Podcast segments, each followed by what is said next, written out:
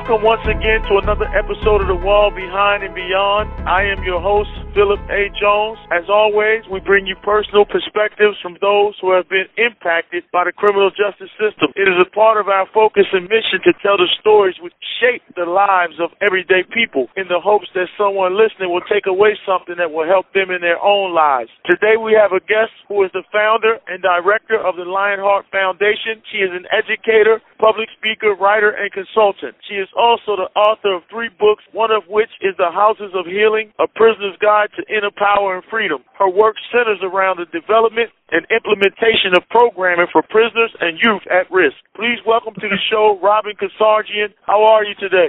I'm great, Phillip. Thank you. And thank you for inviting me onto your show. Absolutely. It's so good to get you on. As I was telling everybody, I had actually um, took a course um, and got a certificate in the Houses of Healing. Um, it was an excellent read, um, and it also has so many principles in it that helped me out as I was struggling um, early on in my incarceration. So thank you so much for that. No, that's great. Um, it, music to my ears, Phillip. Absolutely. I want to get to it because I got some questions, and I know that it's going to be a great discussion. Uh, can you tell our listeners a little bit about your background and where you are from? Sure. I grew up in the Boston area in a working class uh, community right outside of the Boston city limits, and I've spent the whole first part of my life there before I went off to uh, uh, go to college uh, in my junior year, and um, and I think basically spent most of my adult life in the Boston area, and that's where I live now. Okay, okay, yes. And how did you get into prison volunteer work? Uh, what was it that inspired you to want to help in a prison setting? Mm-hmm. Well, I was giving a public talk on the topic of forgiveness, which is the topic of my first book, and um, a woman came up to me after the talk and said, I teach a class on addiction recovery at one of the medium security prisons for men in Massachusetts. And what you're saying uh, about forgiveness would be so relevant for the men to hear. Would you be willing to come in and give a talk? And I'd never been in a prison before. I never really thought about going in, although I passed uh, prisons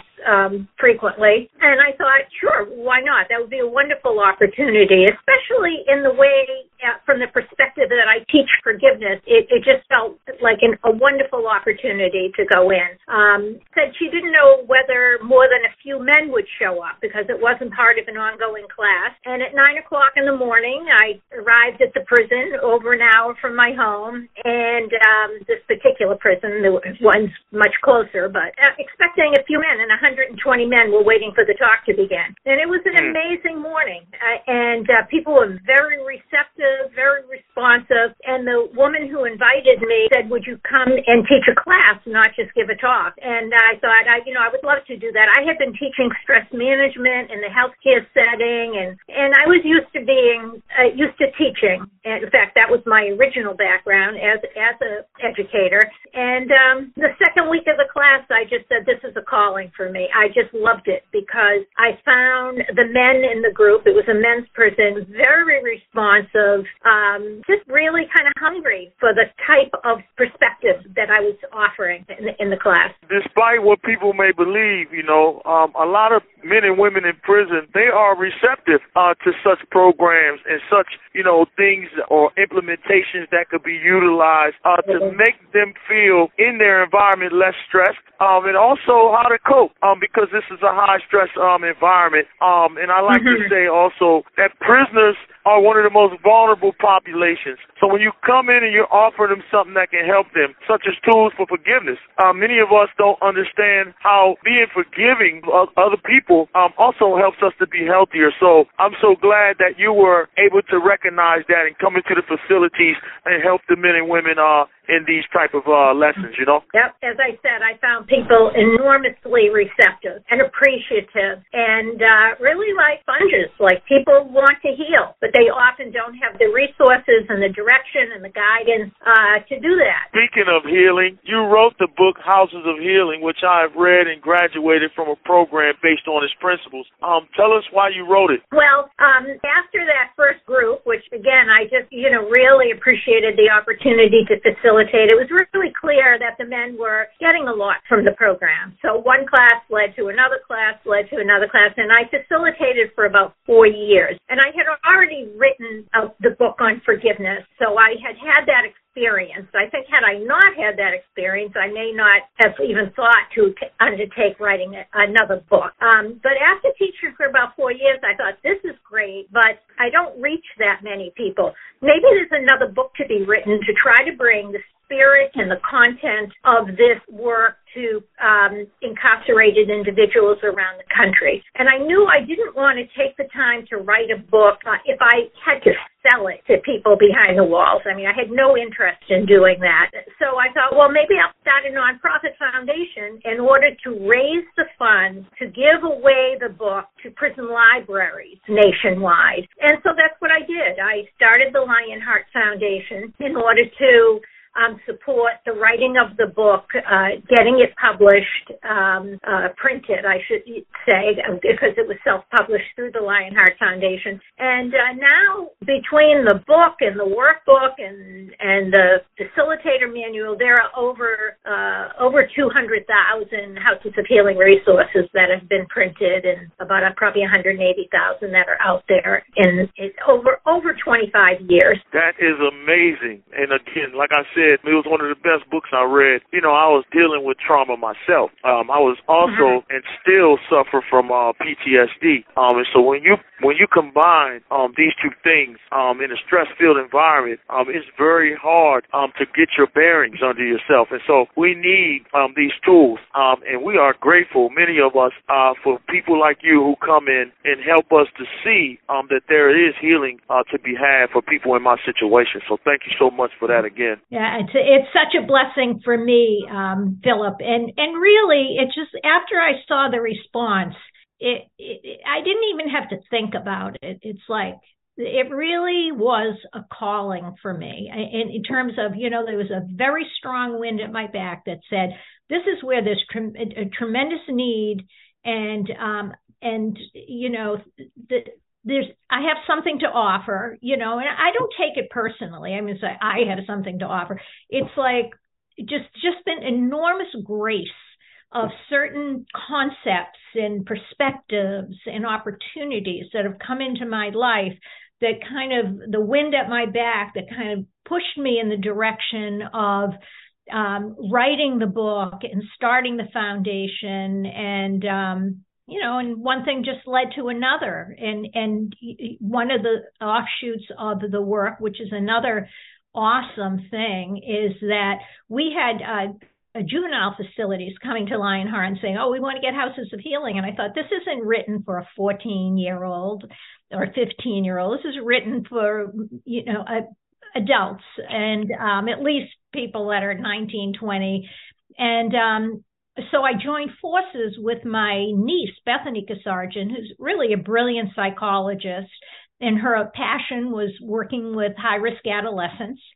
And um, and she wrote the book Power Source: Taking Charge of Your Life, and that it, it's an evidence based program for high risk adolescents that now is uh, the central curriculum for a number of departments of juvenile justices around the country and so one thing led to another, and then that led to um, a, a, book and a program. It's not only a book; it's a facilitator manual. We did professional trainings. It really led to many other things for uh, at-risk teenage parents, and um, so that's another area that Lionheart um, has developed curricula for. Thank you so much. That's excellent. And you know, as you were talking, I was thinking those are very, very um, needed and necessary uh, programs uh, that can serve a lot of people in my situation. Because I always try to figure what more can we do. Um, but what I want our listeners to take away is that men and women in prison are not bad people it's what they say. Um, hurt people hurt people, and what they really need is healing. And so when we are able to give them ways uh, to go about restorative means of justice and um, trying to figure out what went wrong and to change some of those things or to heal from some of the, the trauma that has been done to them, we find uh, that they are really amazing people and they go to they go on to do great things. So I I take that away from all the work that you're doing to assist. Uh, and I had you had answered um, what the Lionheart Foundation is already, uh, but if there's any more that you want to add uh, to the Lionheart Foundation, please feel free to do so. Well, uh, one of the things that we Lionheart has had the opportunity to do over the last ten years or so, and it's been so awesome for us, is we've been the recipient of eight what's called innovative grants from the California Department Department of Correction and Rehabilitation. And our very first grant from them gave us the opportunity to offer the Houses of Healing program to men in solitary confinement, or what they call the SHU, the Special Housing Units in California. So we um, sent the book, and every week for 13 weeks, we would send them a lesson. And I thought, but over 400 men went through the program during that grant, and it, it was just great. And I saw that the program was really having, I would say, a life transforming impact for quite a few people. You know, people just need to, as you say, Phillip, and it's certainly my experience, you know, we, that people are fundamentally good, decent beings and then they have experiences in life which you know put them on certain paths and but if you can support them in getting onto a path of healing i think i think we all crave to you know know the goodness within us. The the, the fundamental um, philosophy psychology in houses of healing is that at the core of everyone is a good decent uh, you know person filled with potential. Oh, absolutely, most definitely. I, I like to instead of saying crime and punishment, I like to say crime, accountability, and healing. Uh, because if you could mm-hmm. do those three, um, there wouldn't be no need for punishment. Because punishment doesn't do anything um, but further damage people, and and they can't go back and restore anything because they're they're traumatized. So right. we'll pick up on the other side um, of this discussion uh, with Robin Casarjian in a minute.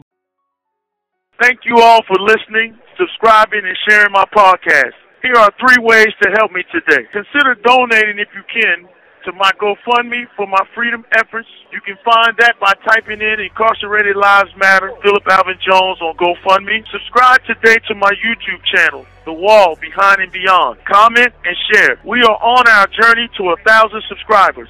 We can do this. Visit grantparole.philip.com. It's a one-stop shop that has my direct contact info and all social media sites. Please get in touch with us if you'd like to help in any way with Team Phillip. Thank you and keep listening to The Wall Behind and Beyond.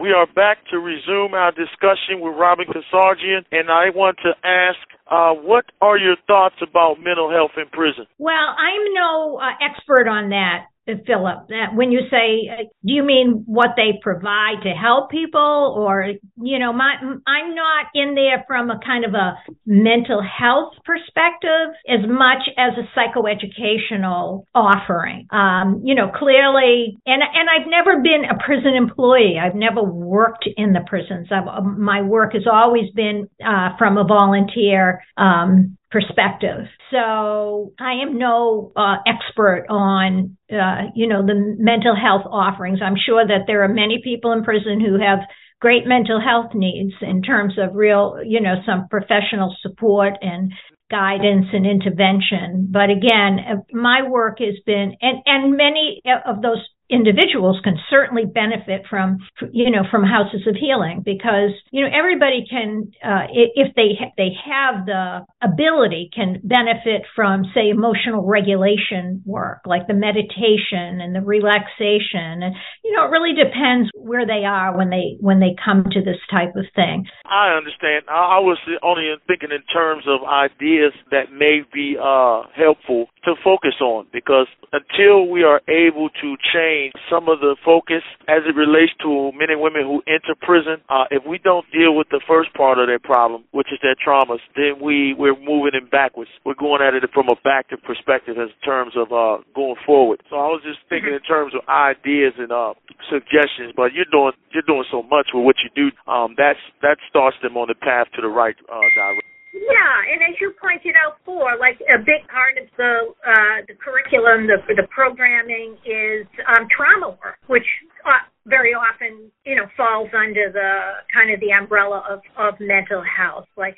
I say, how do you come into the world as amazing being filled with potential, you know, and end up a drug addict and in prison. What happened along the way? There, there mm-hmm. was all, in all likelihood, something series of experiences or whatever that you experienced that led you onto that onto that path. And you know that in combination with poverty and not getting the right social support you know with the program starts off with uh the first one of the first chapters is who are you really? You know how how do you, who do you think you are and how do you understand yourself? Do you believe yourself to be somebody filled with enormous potential? And how do you uh, how do you get tap into that potential of wisdom and um, peace and being able to make a positive difference in the world and be able to heal emotionally. Absolutely. Um, how you see yourself it definitely determines how you show up in the world. And so, mm-hmm. um, what you said is very important, and I think that that was um, re- very fitting for the opening of the book uh, because we had to go back and examine that. What were our what was our original values? Who were we? Um, and what what went wrong? And how did we end up uh, where we were that day? You know, in that particular time. Uh, so thank you so much for pointing that out. Is there a correlation, you think, uh, between drug addiction, criminal behavior, and trauma? Absolutely. I think there's no question about that. Uh, I think that a lot of uh, individuals who have um, drug issues and, and certainly involved in criminal behavior have, you know, have have a lot of early trauma, and I, I think that's and I think that's kind of indisputable, really. And so Absolutely. to create an environment where people can begin to really heal from these issues and um, and just learn how to become more emotionally literate. You know, like uh, some of the um, uh, the chapters in the Houses of Healing book are like um, anger and resent, the myth of power. You know, how can we deal? How can we recognize how we've um, how our anger gets triggered, and how we have worked with that in the past, and see some options for seeing the world in a different way where we're much more in control of our emotional life and and uh, deal with our you know our grief and our sadness that often we use drugs and alcohol to just numb out. And when then we don't kind of have to deal with them in any kind of explicit way because we don't know how to. How do you learn um the the tools and the skills? Um you know again it's it's really becoming just like you learn to read the written word this is you learn to read your own emotions and work with them in a conscious and a thoughtful way so that you have your emotions and your emotions don't have you. You have anger, you're a human being, but your anger doesn't dominate you and take you over so that there, you can't exercise control and insight into it when it arrives so that you're really more the master of your fate. Anger is a reactionary uh, reflex that come from conditioning. Um, but what I what I've come to understand is that it's triggered by lack of control, especially in a prison setting. Uh, you don't mm-hmm. have the ability to control um, certain aspects of your life, and so you get frustrated, and then that frustration mm-hmm. becomes anger. Um, so I, mm-hmm. I, I suffer just like many others from that exact thing, but I know at the end of the day, it's human. What we have to do is learn how to regulate it through our practices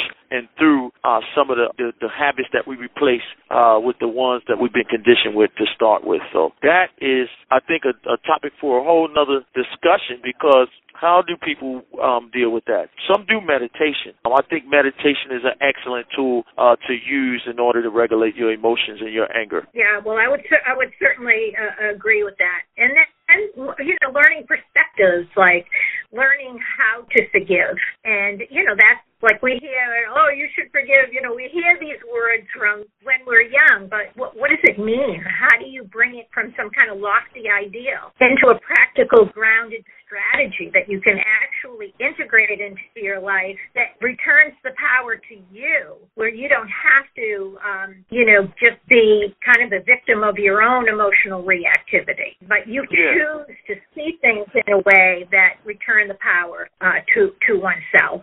And this is exactly why we have to reprogram our, our brain. Because the brain tells us that, oh, this person is doing something to us intentionally. Oh, this person is trying to undermine um, what I'm trying to accomplish. That's the brain saying that, uh, but that is not the reality. And so once you start determining that, then you can easily overlook or have patience with others um, who may not uh, intentionally be triggering you uh, to what you consider to be something that's against you in anger. So our, our brain has to be reconditioned and reshaped, and this is going on into the other uh, part of the discussion, which I'm um, probably going to be having pretty soon to back up this, is that it's all about therapy and thinking, what is causing this? How do I fix this? And start practicing it, because after you practice something for a while, that becomes your new habit. And so I am myself in the process of trying to, you know, balance out so many years of incarceration with uh, how how will I react uh, to others um, who may at point at some time uh, make me feel some kind of way. You don't have to respond um, and be a reactionary. You can take the time to breathe and think uh, before uh, responding to a situation. Amen. So, uh, thank you, thank you. Um, so we did cover this a little bit in the beginning, but I would like to um, go over it again. Um, what is your organization working on presently? Uh, what more do you think can be done to help men and women who are suffering or are experiencing mental health issues inside? Um, well, what we're doing, one of the things we're doing doing, which will hopefully you'll uh, many people in uh, you're in Washington, right? In, in yes. the state of yes, uh, you know, and hopefully people all over the country very soon. One of the things that Lionheart is doing is creating um, the Houses of Healing program as a learning management system that will be offered on tablets throughout the country. And um, Yes. And so you, to make it even much more accessible now with the book and the workbook or what, you know, the facilitator manual, you know, only a certain ne- limited number of, even though 200,000 might sound like a lot, you know, that's over two, 25 years and, you know, people come and go in the system. But if it's on tablets, it really gives everybody the opportunity to be able to participate who, um, you know, who can read at say, a sixth grade level or so and who has the desire to participate in the program. So that is a big focus um, of what we're doing right now is to um, get that with it's taken Lionheart's two psychologists the better part of a year to get this program onto a learning management system in a way that will be engaging. Uh, it's not like just like putting a book on, you know, a, uh, an ebook on there um, in the videos, but really uh, creating a comprehensive program. So, and then we'll do that for our youth program as well. So that's again, that's a big focus of what what the Lionheart Foundation is doing right now. I think that's an excellent um, idea. Um, these tablets are accessible to everybody now, um, mainly all over the country. But it's the content that uh, that is most important. Uh, what can you access? What can you um, what can you look at? What what type of manuals are on there? Like you said, it's bigger than ebooks uh, but making it interactive. You know what I'm saying? And they have the ability to do that. We're learning every day right. that the uh, the technology um, through JPay, Securus, and all that is starting to get better. And we we are glad that you guys are working on um, that comprehensive uh, model uh, that we can all take advantage of um, on our yeah. tab. Yeah, you know, we, when we're on there, it's like it's the prison systems that pay for that content. It's not the individual incarcerated person. Like the the incarcerated person pays if they want to do telephone calls and emails and that type of thing, but they don't pay for the at least for our program. They won't be paying for the programming. It's the system, so it will be available to everyone. But one thing I feel really strongly about, and we're just at the beginning of this now now and not 100% sure how it will play out, that we really hope that the prison systems will incentivize incarcerated individuals to participate in this kind of programming. You know, give them good time, give them time off their sentences, give them, you know, really support them in wanting and being incentivized and being inspired to participate in programming. If they'll do that, we feel like, you know, many more people would be willing to check it out. And that once they check it out, you know, they begin to see that there's something in that for them. Well, that's exactly right. And um, I'm so glad you pointed that out. And that's why I'm a consultant. Because what you were saying, incentivizing. See, that has to be something that's put into every aspect of being a staff person within incarceration. Because if you have, you have to think in terms of a of a life coach as opposed to an authoritarian. Uh, because if you think in terms of a life coach, you will come up with different strategies to to like you said, incentivize and make people more enthusiastic about taking programs as opposed to watching movies or playing games. But if you don't have mm-hmm. that skill set, uh, then there's a lack there, and um, it takes longer than is necessary. So I think that right. life coaching helps to to push people in the right direction so that they can do better. And you know, one aspect of the curriculum, which I'll just throw in here as we probably have to come to a close before too long, Uh, is one other aspect of the Houses of Healing program that I didn't mention, a part that I think is really also very important to the program, which is the whole victim offender impact piece. That if you help people, you know, restore their own dignity by really taking responsibility for offending behavior and helping them develop empathy and understanding about the impact of their actions, on themselves, on their families, you know, on others if others were involved. Um, uh, you know, it just it restores people. That's why they call restorative justice versus you know a more punitive type of system. It restores people to their natural, you know, integrity, potential, um, you, you were saying it before, um, Phillip, and I thought that I wrote it down because I thought it was beautiful. You said uh, rather than crime and punishment, crime and accountability and healing. And part of accountability and healing is really looking really uh, honestly at um, the whole issue of victim offender impact. And so when you, and then one other aspect of the program, which kind of brings it all together, is spirituality. And spirituality, in my, as you may recall in Houses of Healing, it's called spirituality, finding the faith that sustains you. It's not saying believe this or believe that. It's just open up to that there's more than, you know, what meets the eye wherever we are, just as you are, Phillip. Thank you all for listening, subscribing, and sharing my podcast. Here are three ways to help me today. Consider donating if you can to my GoFundMe for my freedom efforts. You can find that by typing in Incarcerated Lives Matter, Phillip Alvin Jones on GoFundMe. Subscribe today to my YouTube channel, The Wall Behind and Beyond. Comment and share. We are on our journey to a thousand subscribers. We can do this. Visit grantparole.philip.com. It's a one-stop shop that has my direct contact info and all social media sites. Please get in touch with us if you'd like to help in any way with Team Phillip. Thank you and keep listening to The Wall Behind and Beyond. We are back with Robin Casarjian, um, having the most powerful discussion. So many great things to come uh, from this most important discussion. What would you want our listeners to take away from it most? That's a great question, Phillip. I would just say, um, do your time. Don't let your time do you. Um, and and doing time means making conscious choices about the way you spend it, and do what you can to really get to know yourself in the you know in the best sense of that word. You know, to know that that core of goodness and and uh, power uh, that you have within you that the world needs you. It needs you to heal. Your families need you to heal. Um, your life will be much happier and more peaceful by participating in your own healing process seize the day, participate in programming, read things that are meaningful. One of the one of the um, concepts that is taught in Houses of Healing, which I love, is still novel for most people, is this idea of forgiving on neutral territory. By neutral territory, meaning you're you're kind of forgiving somebody that you don't even have a grudge against, and one might understandably say, well, what do I need to forgive them for?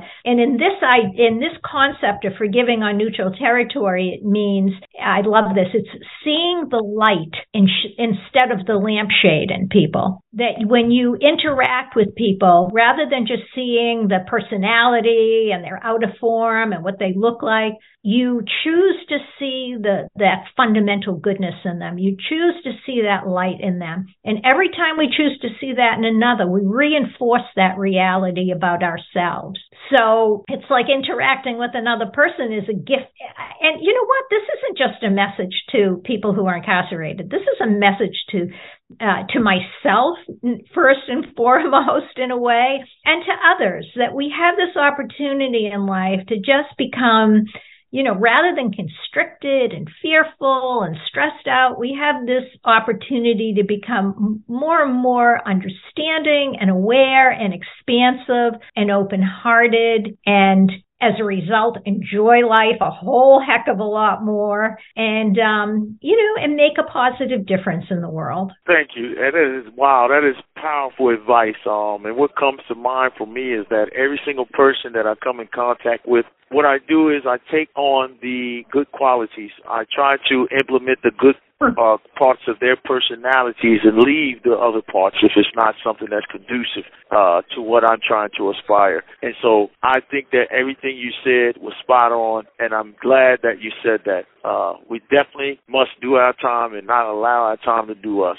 It is about choices. It's about decisions. It's about doing the work to make yourself better and whole again because we don't want to send broken people back out to society. But there's where I think that the prison system has a tremendous responsibility that in many places they aren't raising to the occasion, which is if you have low self-esteem and you don't see options and you have a really constricted way of seeing the world, you need to be given incentives to and, and opportunities to expand the way you see the world and to grow and to heal. So that's why I say that incentivization of, of meaningful programming is so important because when you, when the system offers that to individuals, sometimes, you know, they'll choose it just because they want the incentive, not because they particularly want to grow that there may be, you know, some some light in there, some, you know, spark in there that has them